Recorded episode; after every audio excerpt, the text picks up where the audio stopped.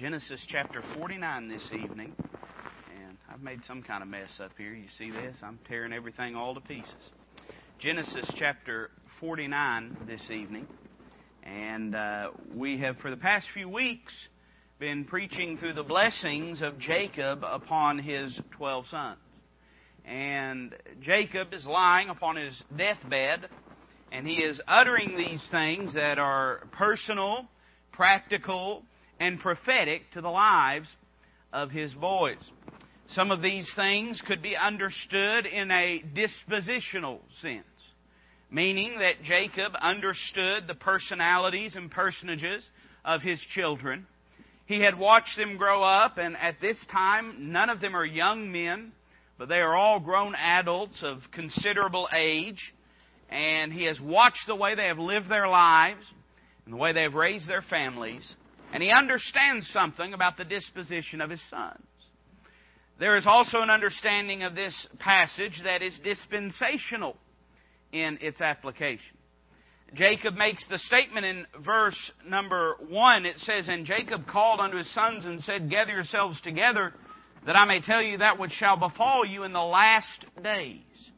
We understand that that terminology, last days, is not incidental or coincidental but it has very, very profound and distinct prophetic overtones. And Jacob is saying to them that these things will befall them in the days when God brings to summation his activity in human affairs. Or we might say this, that it would come to pass as God draws the curtain closed on the story of humanity. And as we have considered that application, we've looked at each of the sons that we've preached on. We understand that the prophecies concerning them provide a timetable for the way God was going to deal with the Jews, or the way the Jews were going to deal with God, or we might just say the way that their tribal history would unfold. It begins with Reuben in verse number 3 and teaches to us that though God had provided all the opportunity, for the Jewish people to adopt and appropriate and embrace God as their king and to live in bliss and happiness. That God had provided all these things and had provided them by covenant and by promise. That because of their instability, that they would not excel, that they would not take advantage of these things, but that they would be rebellious and that they would spurn God's love for them in verse number 5, Simeon and Levi's prophecy is given to us. That portrays to us the time leading from when they had spurned the theocratic form of government that God had sought to in, institute in their nation. Uh, it begins, I believe, personally, with the reign of Saul, and it ends with the splitting, dividing of the two kingdoms, and the exile and captivity of the southern kingdom of Judah. God said that He was going to uh, divide them, and He did that in uh, Rehoboam's day. Rehoboam was the son of Solomon, and because of some bad advice that he took, uh, you know, bad advice, uh, it, sometimes it's bad, sometimes it's really bad. And I don't know what's below really bad, but he got a hold of it. and uh, because of his advice, the kingdom was split in two. A usurper a uh, mutineer by the name of Jeroboam, who had been in exile in Egypt, comes back to the land and leads an insurrection against uh, Rehoboam, the son of Solomon. Uh, Judah presents to us the earthly ministry of the Lord Jesus Christ. We spent a lot of time last Sunday night examining how that this portrays to us his first advent, his earthly ministry, his death on the cross, and his triumphant resurrection from the grave.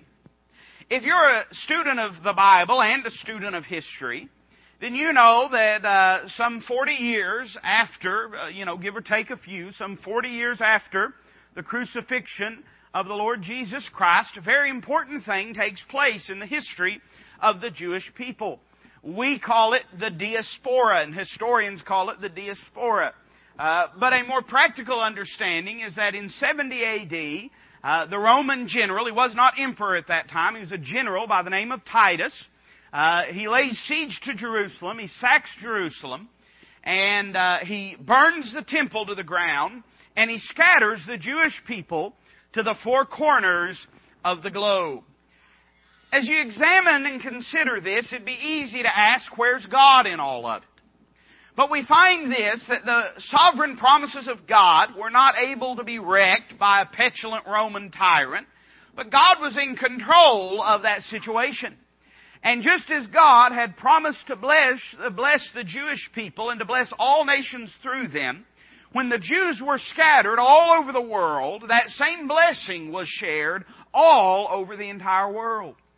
And as we consider these prophecies, I believe that the prophecy concerning Jacob's son Zebulun sums up this period of time in the history of the nation of Israel. We might say this, that there is an aspect of this period of time that it sums up. And you'll see this to be true when it talks about Issachar. In the same way that Simeon and Levi both simultaneously describe the period of time from the reign of Saul down to the earthly ministry of Christ, but they portray different aspects of it. Simeon portrays the uh, stubborn, willful sinfulness of the nation of Israel that caused God to have to judge them and scatter them. And Levi presents to us the remnant of Jews that believed God and were faithful and that God used used. In the same way, Zebulun and Issachar present to us two separate aspects to the time period that the Jews are right now living in as we speak. Now, I want to read both of them together, but we're really only going to preach on Zebulun tonight. But I want to say a word about it. We'll read these uh, three verses and then we'll pray and say a few words about it before we preach. Verse 13 says this Zebulun shall dwell at the haven of the sea. And he shall be an haven of ships, and his border shall be unto Zidon. Issachar is a strong ass couching down between two burdens. And he saw that rest was good, and the land that it was pleasant, and bowed his shoulder to bear, and became a servant unto tribute. Let's pray together. Father, we thank you for the time you've given us. I pray, Lord, that you'd give clarity to my thoughts and words tonight. And God, that you'd speak to the hearts of your people. We love you, Lord, and we ask all these things in Christ's name. Amen. If I was to describe the two aspects that both Zebulun and Issachar present to us of the Jews in this day that we live, I would say this that Zebulun presents to us the scattering of the Jewish people, and Issachar presents to us the servitude of the Jewish people. Now, there are two things that if you examine history and even the present day and the condition of the Jews, you understand two things concerning them as a people. One, you understand that they, uh, above any other people that have ever lived, any other nationality, have been scattered all over the world and yet retained a uh, cultural, ethnic identity. We talked a little bit about it last Sunday night. No matter where the Jews have gone, they seem to have remained Jews. Now, this is not true of you and me. Uh, if I was to give you my ancestry, I guess I would be Scotch, Irish, Welsh, German. But if you were to ask me, Toby, what are you? I'd say I'm 100% bona fide Appalachian American. Amen? That's who and what I am. I don't walk around saying I'm a Scotsman or an Irishman or a Welshman or a German. Because though those things are in my DNA, they are not a part of my heritage. You go far enough back, you might find them. But Daddy didn't raise me as a German. Mama didn't raise me as a Welshman. I was raised as an Appalachian American. Many of you could say the same thing about your history and your heritage. But the Jews are distinct from that in that wherever they have gone, all over the world, it seems that they retain the moniker of being a Jew. If they're in Poland, they're a Polish Jew. If they're in Germany, they're a German Jew. If they're in Africa, they're an African Jew. And all over the globe, you can go and find people that if you were to say, Are you a Jew? they'd say, Yes, I'm a Jew. And he agrees. They've been scattered. But we find that they also are people of servitude. Wherever they've gone in human history from this point until now, they've always been the servant of somebody. Part of the reason the world is boiling over right now is because the Jews are seeking to not be a servant of anyone again. And all throughout human history, from this point, you understand. I don't mean the prophecy of Jacob, but I mean ever since the diaspora, ever since the Romans sacked Jerusalem, ever since from that point until now, they have always been a people of servitude. Wherever they have gone, they have always been a people of great economic prosperity, but a people that were always considered second class and on the outskirts and on the fringe of society. They have always been a servant unto tribute. Now, you may say to yourself, well, preacher, that's good, and that's a good lesson, and that may teach me some things. But what does it mean to you and I? Well, we have acknowledged that there are three ways that we can absorb something from this passage of Scripture. One is in a uh, personal sense. And uh, I got to admit to you that when we examine this on a personal sense, we really don't learn an immense amount about Zebulun. In fact, this is the only mention of Zebulun as a person in all of the Old Testament, apart from the fact that he was the child of Jacob. There is no personal narrative history concerning him as an individual. There are a few short instances where the name of the tribe of Zebulun does appear in, a distinct way, but they do not necessarily share the characteristics that are prophesied in this verse before us. There is also a prophetic sense in which we understand that, that which we've just spoken of. And certainly, if you ever need, listen, if you ever need to understand if the Word of God is inspired, just read it sometime. Uh, as you begin to study and read it, and, and read it in a dispensational way, because that's the appropriate way to read it. The Bible says this rightly dividing the Word of truth. If I was to give you a verse that was a proof text for dispensationalism, it would be the verse that tells us rightly dividing the Word of truth. We must understand that there are divisions in it and are different portions in it. And certainly when you study the Bible from a dispensational viewpoint, you can't help but see that the Word of God is inspired. There is no way that Jacob could have known then what was going to happen to the nation of Israel some 1600 years later. And yet there it is in the Word of God, and it coincides perfectly with what we know of the history of the Jewish people. But I don't want us to concern ourselves really with the prophetic understanding or even the personal understanding. But we know that there's a practical application to these verses. Now, you may strain to understand that this evening in the context of Zebulun because I've got to admit to you that I live in East Tennessee. I don't plan on moving. I'm happy right where I'm at. Uh, I may go to the beach about once or twice a year, if that. Uh, we went last year, and it was the first time in ten years, I guess, that we had gone, and we're not sick of it yet, so we'll go back again this year. But I, I really have no desire to dwell by the sea. I don't believe God is saying it is virtuous in some intrinsic capacity to dwell by the seashore. If that's where you want to live, that's fine. But I don't believe that God is teaching us that that's what we need necessarily to do from this passage of Scripture.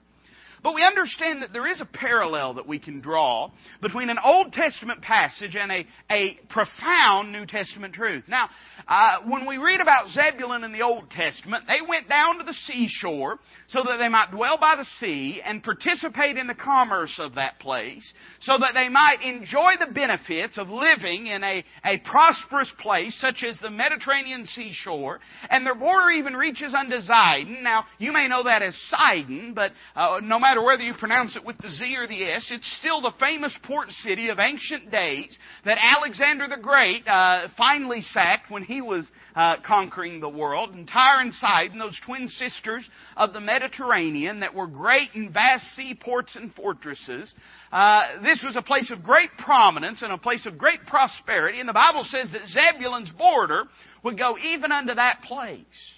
Now, when we go over into the New Testament, and by the way, we're living in the New Testament. Somebody say amen to that. When we go into the New Testament, we understand that the seashore has quite a different implication. Consistently, it is connected with the idea of evangelism. In fact, we find this to be true uh, that the vast majority, uh, as far as if you were to take a percentage uh, uh that had uh, the same um, uh, the the same career and the same job and same occupation, uh, the majority of the people that Christ called into the ministry were what? They were fishermen. He went down by the seashore. He sees James and John, and they're cleaning their nets. And Christ draws this parallel. He says, You know, you've, you've spent your life in pursuit of fish. But he says this I want you to fish after men. And in fishing after men, you're going to do far more and enjoy far more satisfaction and affect eternity in a, in a more vast way than you ever could by going down to the seashore to enjoy the prosperities of these portside towns. You know, when we looked at the different young men, we saw that Reuben is a lesson in squandered opportunities. We saw that Simeon is a lesson in sin's consequences. Levi presents to us a beautiful truth on second chances. And Judah, of course, speaks to us of the Savior's ministry. But I think when we look at Zebulun, we can't help but learn a lesson about sharing the gospel. Now, this was Zebulun's chief purpose in his life. You say, how do we know that? Because that's where he chose to live. Let me tell you something. Where a man spends most of his time will tell you something about what his priorities are. Somebody say amen to that. Uh, these folks that spend their time down at the bar, that's their priority. Folks that spend time at home with their family much as they can, that's their priority. Uh, and, uh, you know, a lot of times our priorities kind of get out of whack. Well, what was Zebulun's priority? I don't know if this had been an infatuation since he was a little boy, or if this was a development as he became a grown man, but in some way he began to hear the siren's call of the Mediterranean Sea. And he said to himself, and evidently he said to his daddy, Daddy, I want to go and live my life by the seashore and see what I can make out of it. You know, each and every one of us, our passion, our purpose in life, we've got a lot of purposes, and I think that's great, but I think the greatest purpose that we can have is that we might share the gospel of the Lord Jesus Christ. I think that's the greatest pursuit that anyone can engage in. Let me tell you something. Anybody that doesn't love sinners doesn't have a heart like Jesus. Because he loved sinners. Anybody that doesn't spend their time actively trying to be a witness to lost individuals is spending their time in a way different than the Son of God spent his. And I think when we look at Zebulun's choice, that maybe we can understand some things about the choices we ought to make in our life and the way that we ought to live our lives. Let me tell you something. Most Christians never give a thought to being a witness. We go about our day, we go to the store, we go to the bank, we go to the doctor, uh, whatever it is that we go about doing, and all around us, swimming like fish in a sea, are lost individuals in need of Christ's salvation. And yet we let them pass by us. Zebulun said, I'm not going to do it anymore. I'm going to go there and I'm going to make a difference. And I believe you and I could probably say the same thing if we'll consider a few things about what he did. Now I want you to notice his residence. The Bible says this, Zebulun shall dwell at the haven of the sea. What was the premise of his decision? Well, we understand by the rest of the verse that evidently Zebulun wanted to engage in commerce of some kind. And he knew that if he had to do that, he wanted to do that, he knew that if that was his goal in life, he's going to have to go to a place where commerce happens. You know, that's not really any different than winning people to Christ is. If you want to win people to Christ, you have to go to places where folks that need to be won to Christ are. Now, I don't want you to misunderstand what I'm saying. I don't mean to engage in wicked activity. I don't mean to give the appearance of evil, because the Bible says we ought not, that we ought to flee from even the appearance of evil. But what I am saying is this, each and every one of us, we have a bubble of people around us. We all do. Uh, you know, one of the things that is a clear indication of that, well, you look on the Facebook, right? And you can tell people's attitude. Now, I'm going to make a confession now, okay? Confession's good for the soul. Uh, you know, if somebody gives me too much grief on Facebook, do you know there's a little button you can click where it's like they just disappear? Anybody know what I'm talking about? You go over and you click that unfollow button, and it's like they fell off the face of the earth because most of these people you don't ever see anyway. And you get to mold and shape the bubble, the environment that you live within. Well, you know, you may do that on Facebook. I wouldn't fault you there. I have to admit I'm guilty of it sometimes. But there's a great danger in doing that in life. And allowing ourselves to only be surrounded with people that are going to tell us what we want to hear and what we agree with. One of the great things and benefits that you have, and I don't, I don't mean to uh, minimize the opportunity that I have, but as a full-time pastor, you spend a lot of time with God's people. You go to hospitals and you're around God's people. I mean, you go visit in the home and, and most of the time you're, you're around God's people. You come to church house and you're around God's people. And some of you have an opportunity, maybe even greater, maybe even above what I have. And I'm not trying to minimize my responsibility, but so many times I think folks think, well, it's the pastor's job. But do you realize that you have an even greater opportunity than I might have in that you are out in the midst of the world, walking and conversing and connecting with people on a daily basis? If you work a job, you probably work with lost people. If you you young people, you go to school, you probably go to school with lost folks. I mean, I know I went to a Christian school and I went to school with lost folks. And I don't mean folks that looking back now. I'm talking about folks that they'd tell you I'm lost. You know, and I went to a, a, a Christian school. Uh, if you go to a doctor's office, and, and I listen, I won't ask for a raise of hands, but I know we got some doctor going people in this room. then I wasn't picking on you, Gene then you're around people that are in need of Christ's salvation. There might be a couple people in here that go to the Walmart. I don't know. I mean, I, you know, it's such a small little kind of rinky-dink ma and pa place, but there might be a few of you in here that go to the Walmart, and you're surrounded by lost individuals. You see, the reality is this: Zebulun had to go to the haven of the sea. But most of us, we don't have to go much further than out our front door. And we're surrounded by people that need to hear the gospel of the Lord Jesus Christ. The premise of his decision was he had to go to the place where the ships were. He had to go to the place where commerce happened. And you and I were surrounded by people that need to hear the gospel. But notice his pursuit. He heard about it. He knew it was the truth. Now, this is where the disconnect happens with most Christians, all right? Most of us, we like the, the Great Commission. We just like it for everybody else. Most of us, we agree on paper that, that lost people need the Lord and we're the ones to give the gospel to them. I mean, we understand that on paper, but somewhere there's a disconnect. And Zebulun understood this. If I want to go and be a part of this community, if I want to allow my influence to go further than these borders and to take flight upon the sea and reach places that I could never reach, then I'm going to have to go where the ships are. And it means enough to me that I'll uproot my life and I'll go there if that's what it takes. Now stop and consider this.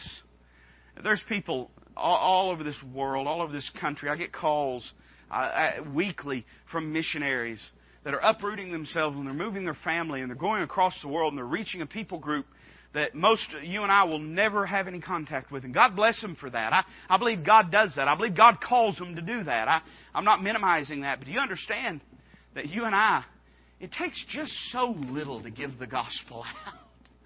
It ta- listen, now, it just ta- it takes so little to reach out to somebody that we know, somebody that we care about, somebody that we see.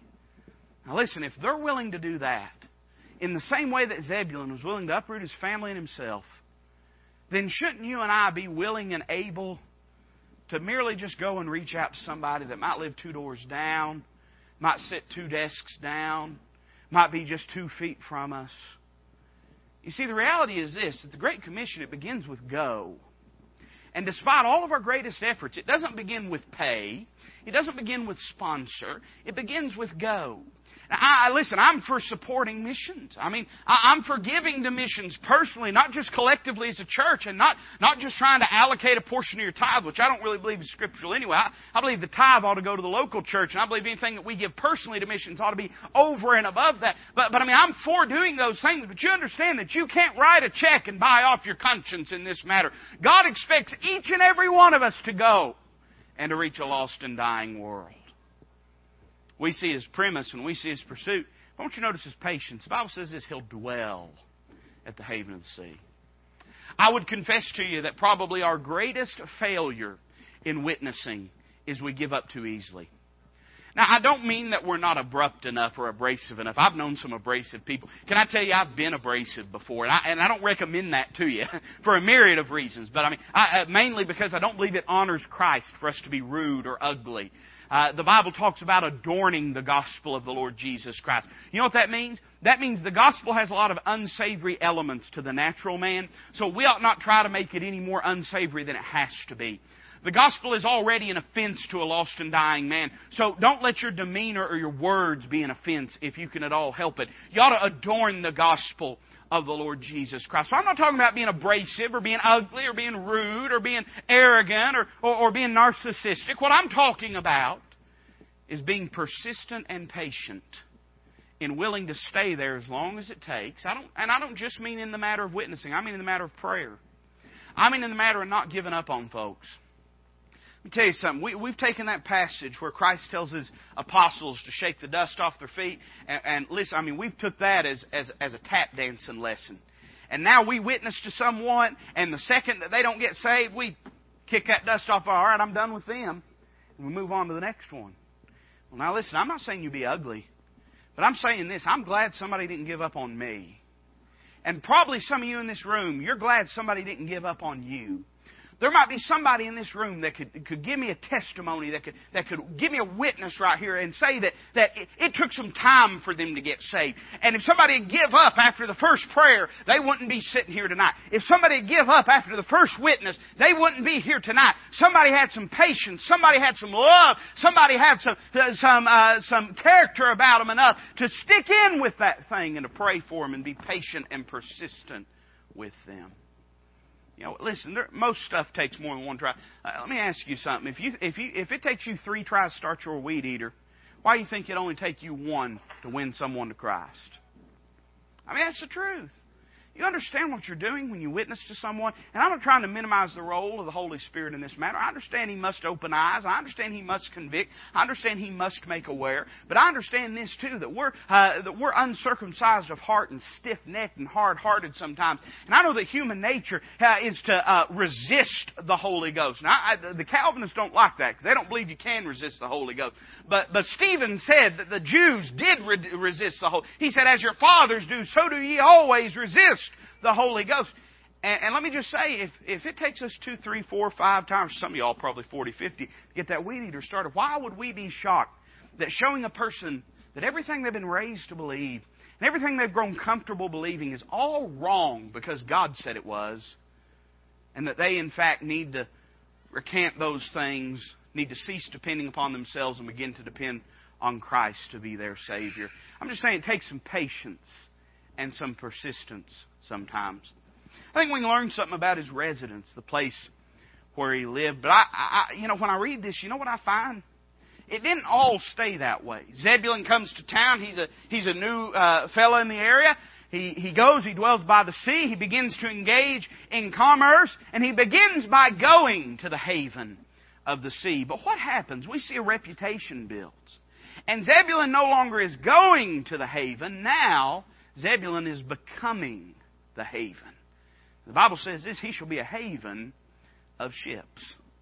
Now, if eh, listen, if you've got a testimony, you'll know exactly what I mean. That a testimony perpetuates our gospel witness. It is not just the substance of our gospel witness, it perpetuates our gospel witness. Can I give you an example? If you work on a public job and if you're bold about your walk with Christ, you might find that sometimes you have to go find people and tell them, but you might find that sometimes people start to come and find you when things happen in their life. You see, at first it began with Zebulun going to them, but it didn't take long till the ships were coming in to Zebulun. I don't know what happened. I don't know if he started a business. I don't know if uh, he planted himself there and made it his life and mission and purpose and began a business of some kind, maybe refitting ships or maybe providing supplies. But in some way, something changes, and now it's not Zebulun going to them, they're going to Zebulun. And why are they doing that? Well, you begin to think about what a haven functions as for a seagoing people, and you understand that there's a few things that it is important for. I would say this uh, that a haven is a place that you go for a reckoning to, for your, plotting your course. So, what do you mean by that, preacher? Well, uh, a haven would be a place on a map where ships are sailing out from. And, you know, you don't really know where you're going to, you know where you are. Somebody say amen to that. I was reading a book just back of this on uh, the sinking of the whale ship Essex. I don't know if you've ever read anything on that matter. They just, in fact, they made a movie about it.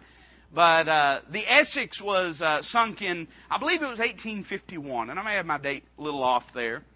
But they say that the sinking of the whale ship Essex was to the 1800s what the sinking of the Titanic has been to the 1900s.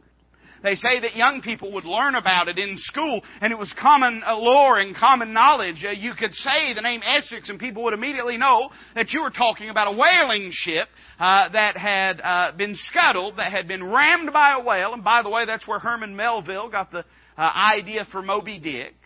That had been rammed by a whale and had been sunk over in the Pacific Ocean after the Essex was attacked by a whale, which was sort of an odd thing to take place. The whale uh, rammed the side of the ship. They still don't really know why it happened. They suspect it was because uh, there had been a problem with one of the whaling boats, and they had taken it back onto the boat, and flipped it upside down, and began to repair it, hit it with a hammer.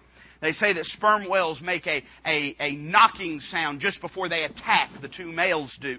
And so some people believe that that had provoked this male whale, this male sperm whale, into attacking their boat. But uh, twice the whale ran into the side of this ship, and in about 10 minutes uh, it had capsized and had began to sink. And these men gathered themselves in three whaling ships, gathered all the provisions that they could, and set out upon a long and miserable journey through a hot and dreary ocean. It was said that whenever they got on the boat, that they had managed to get some of the navigational tools from off the Essex. And uh, they had a compass, and they had the ability through the, the horizon to be able to understand what their uh, latitude was. In other words, they could tell how far they were this way to that way. But the problem is, though it was easy to determine a person's latitude relative to the east and west setting of the sun and, and a simple compass, to determine longitude was a much more difficult matter. They had the direction in one way, but they didn't have the direction in the other way. They were just a few days away from a place that they could have made port. But because they did not know their location, they instead tried to sail and catch the westerlies and go down the western coast of South America. About 90 days later, the survivors that had not yet been eaten were discovered by several whaling ships. And the story began to unfold. Now, you know what their problem was? They didn't know where they were at because they didn't really know where they had sank. Because they didn't know where they had started their journey. They had no clue really where they were at in the matter. You know, one of the things that I believe God allows you and I to do as born again believers is to go, become a point and a source of truth and reality in the life of a lost person. When all the smoke and mirrors of the politics and philosophy of the world is pushed away, you know what the lost person's really seeking to? They're trying to find a compass. They're trying to find a place where they know there's absolute truth. And guess what? You and I, as believers, we have that absolute truth in the Word of God. And you know what you'll find? You'll find this that if you'll be a witness to those that are around you, and if you'll be kind and compassionate, pray for them and love them, you'll find there might be some times when they come to you and they say this, you know, preacher, I saw something on the TV the other day, and I wonder what you think about it. You know, co-worker, I, you know, I heard something on the radio the other day, and I wonder what you think about it. You know, friend, I read something in a book the other day, and it got me thinking, and I wonder what you think about it. And you know what that is? That's a perfect opportunity to say, well, you know what I think doesn't really matter. But can I tell you what the Word of God says about it? And become a reckoning point for plotting a course. I'd say that a haven is probably a good reckoning point for plotting. I'd say that a haven is no doubt a good refuge point for protection. I'm reminded of when uh, Paul the Apostle uh, was setting out upon a uh, ship there in the book of Acts, and uh, they uh, were getting ready. They were going to sail on, but they found a haven that the Bible says was commodious to winter in and they waited on their journey and they didn't set sail uh, at the exact time that they should have. And the reason they did that is because a haven, of course, would be sort of a, a covered, a, a culvert, maybe a bay, for instance, some place that could protect them from the elements of the open sea. You see, they would understand, a ship would, that in the midst of a storm, if they got out alone on the open sea, there was a good chance they'd be capsized. But if they could find a place that could provide them some covering, maybe they could get some protection to weather the storm. You know what you may find people saying to you if you'll be a witness in your place of work? You know, they may uh, come to you and say something like this You know, I just lost my mother. It's got me thinking about some things. You know, my, my little child is real sick right now. And I don't know how to pray, but I know you pray. And would you be willing to talk to me and pray with me? Now, listen, I'm not saying that your praying is the same thing as salvation. Don't misunderstand me. But I am saying this that sometimes when they understand that you've got something they don't, and when they see that when the storms of life begin to batter upon your ship, that you're anchored to something, they might just come to you and begin to find out what it is in your life that gives you the strength and protection for the storms that you face. I think it'd probably be pretty good to find a refuge point in a time of protection, but I think it'd probably be a real good place to find a resource point for the provisions that you might need. I think really what's being said here when it says that Zebulun shall be a haven for ships, I think what it probably means is that some business that he started profited by and profited the ships that would come in there. And they would actually come to that haven for the very distinct purpose of dealing with the Jewish people that lived there. You know, it's not uncommon in a haven like this that they would winter in, that little businesses would be dotted that could repair a ship or could provide food or, or provide sails or provide medicine that when they set out on another journey that might last months or, or maybe even years, they would have the provisions that they would need. And you know what? They begin to come to Him to get what they needed in life. Can I give you another example? You know, it might be that you'll find lost people coming to you and saying this. Know, my marriage is really struggling. Friend, what do you think I should do that I might right the ship while it's going wrong? They might come to you and say something like this You know, I've been struggling with an addiction or with a temptation. And I wonder if you can provide me some kind of help and some kind of comfort. They might come to you looking for some wisdom that they can't get from a lost and dying world. You say, Preacher, it's all speculative. No, no, not quite. What it is is anecdotal. Because I can give you instances of each and every one of these things where I, either in my life or in the life of someone else that I know, someone has come to me and said, You know, I've been witnessing to this person for a long time, and they came to me the other day and they said, I know you pray. Would you pray for me? They came to me the other day and said, You know, I've got a question about the Bible. Me and some buddies were talking, and I knew you'd have the answer. Now, I'm not saying that this is the sum and total of being a witness, but I am saying this that when you live the life of a witness and, and, and of a testimony for the Lord Jesus Christ, there will be times when you pursue those that are in need, but then there will be times that they come and find you to get the wisdom and strength and advice and counsel and truth that they're seeking. I think we can learn some things about his residence. I think we can learn some things about his uh, reputation, but I think probably there's some realizations that he experienced that might encourage us some. The Bible says this that his border shall be unto Zidon. Now, what does that mean? Well, I think personally that it's figurative language. And I think it's simply saying this that Zebulun, this landlocked nomadic man, that you would have never thought would have been part of a seafaring people. All of a sudden, he's going to come into a place in his life where when men mention the great port city of Zidon, they'll mention with it the name of Zebulun and of the descendants of this son. You know, can I just say this?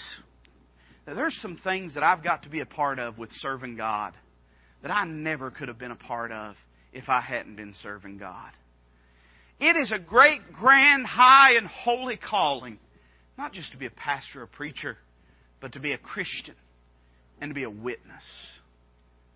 I think about some of the things that maybe Zebulun got to experience as a result of this. You know, I would imagine that he got to be a partner to great expeditions by dwelling by the sea.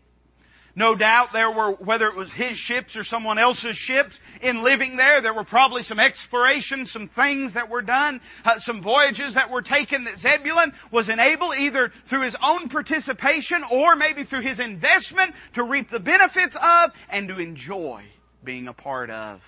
You know, I think to myself, man, what an honor to be a part of the, of the Great Commission. Do you understand that if you're saved by the grace of God, when you go and hand out a tract or tell somebody about God's love and about the cross of Calvary, you understand that you're a fellow laborer with God.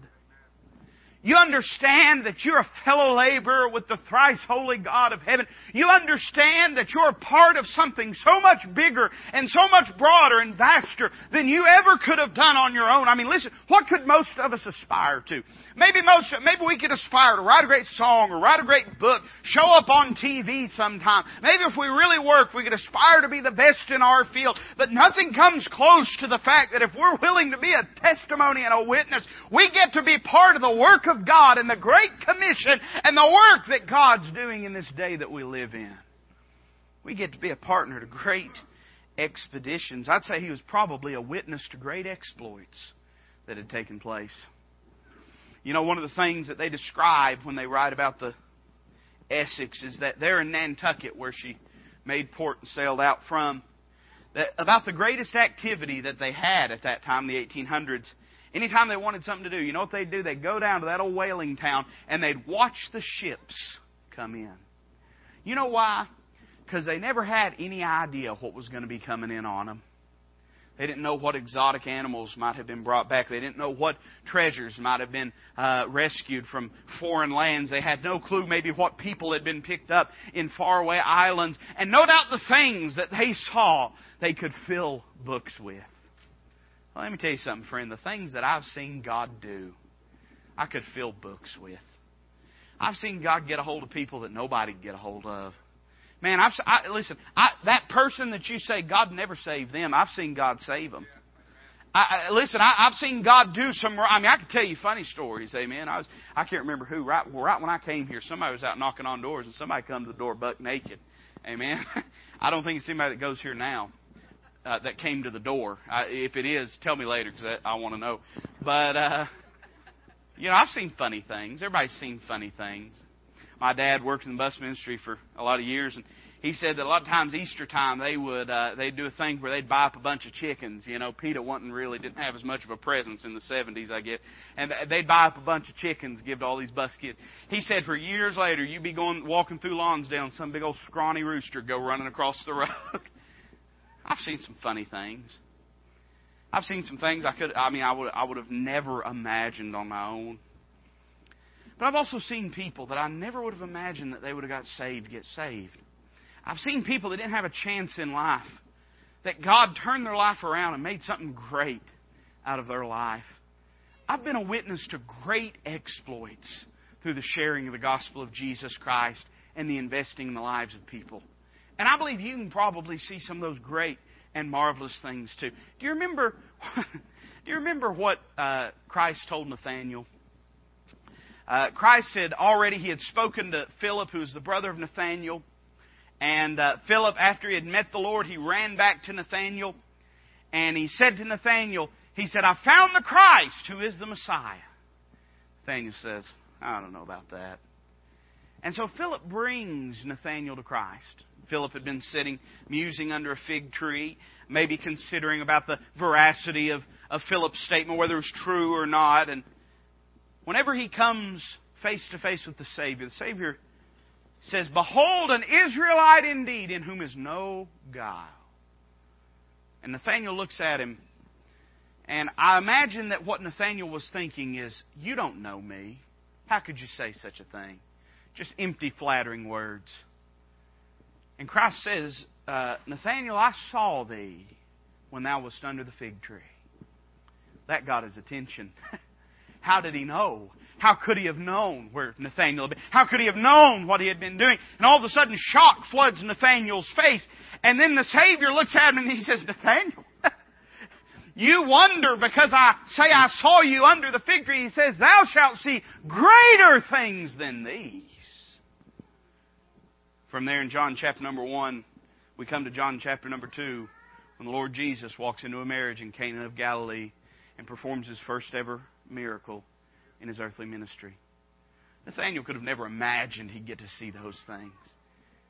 He could have never imagined that this was the Son of God. He could have never imagined these things. But God took him to great and wonderful places and showed him great and marvelous things. Why? Because he was willing to be a part of what God was doing.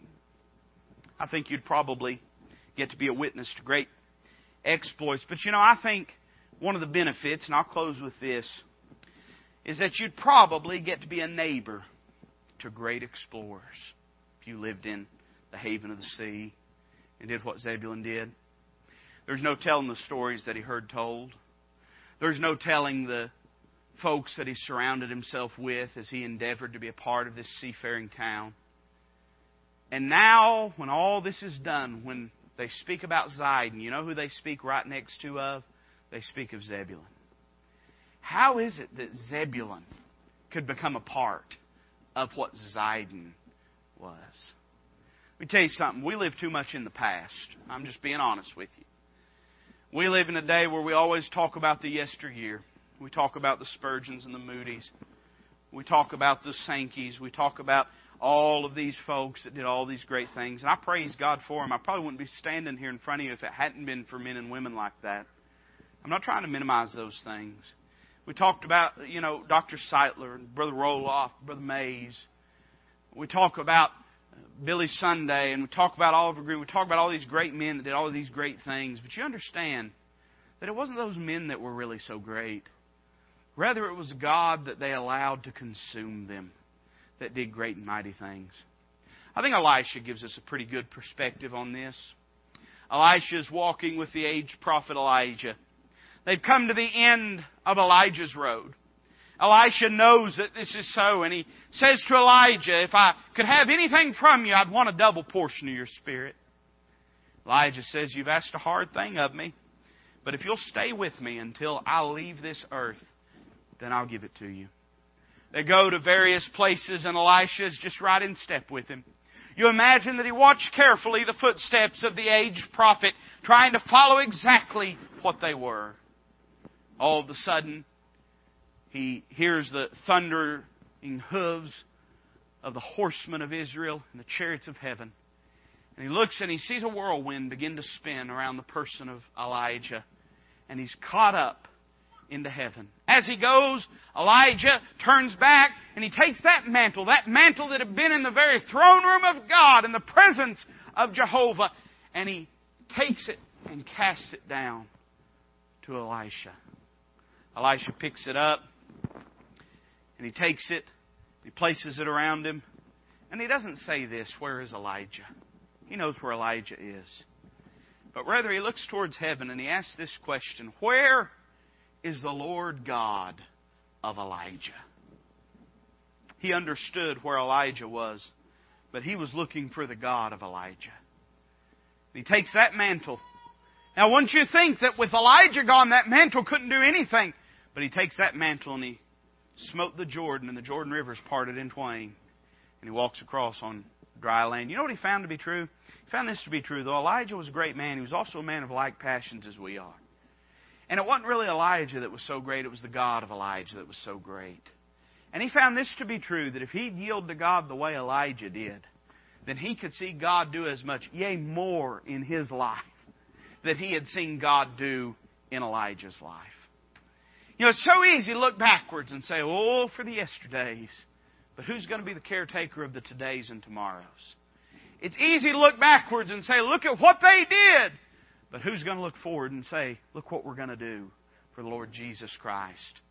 How easy it is to get so caught up in what's been accomplished that we never look at what's left undone. And we never set our hand to the plow for the work that God has set us for. Listen to me. I, I, I enjoy talking about them, them old men of God. I enjoy talking about what happened in the yesteryears. But I would a lot rather, I'd a lot rather see God do something in the now than get all hung up in the yesteryear. Now, I believe we can do both. I believe we can look back, and I believe we can see God do something now. I'm not trying to make those things mutually exclusive, but I'm saying this. Don't get so infatuated with that that you miss that God wants to do something in your life right now. If you'll allow Him to, and if you'll be partner and part of the work of God. Their heads bowed with their eyes closed, as a musician slips to the piano, listen, I wonder if there'd be anyone tonight that'd say, Preacher, that's what I want. I want to be a part of the work of God. I want to be a greater witness. I want to be like Zebulun. I want to do what he did. I, I want to set my hand to the plow and I want to be a part of the work of God.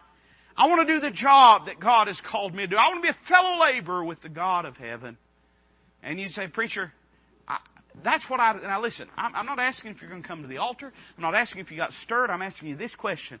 How many would say, Preacher, I want to be a part of what you're talking about. I want to be a part of what God is doing this day we live in. Would you slip your hand up if that's you? All over the room. All over the room. Just about everybody.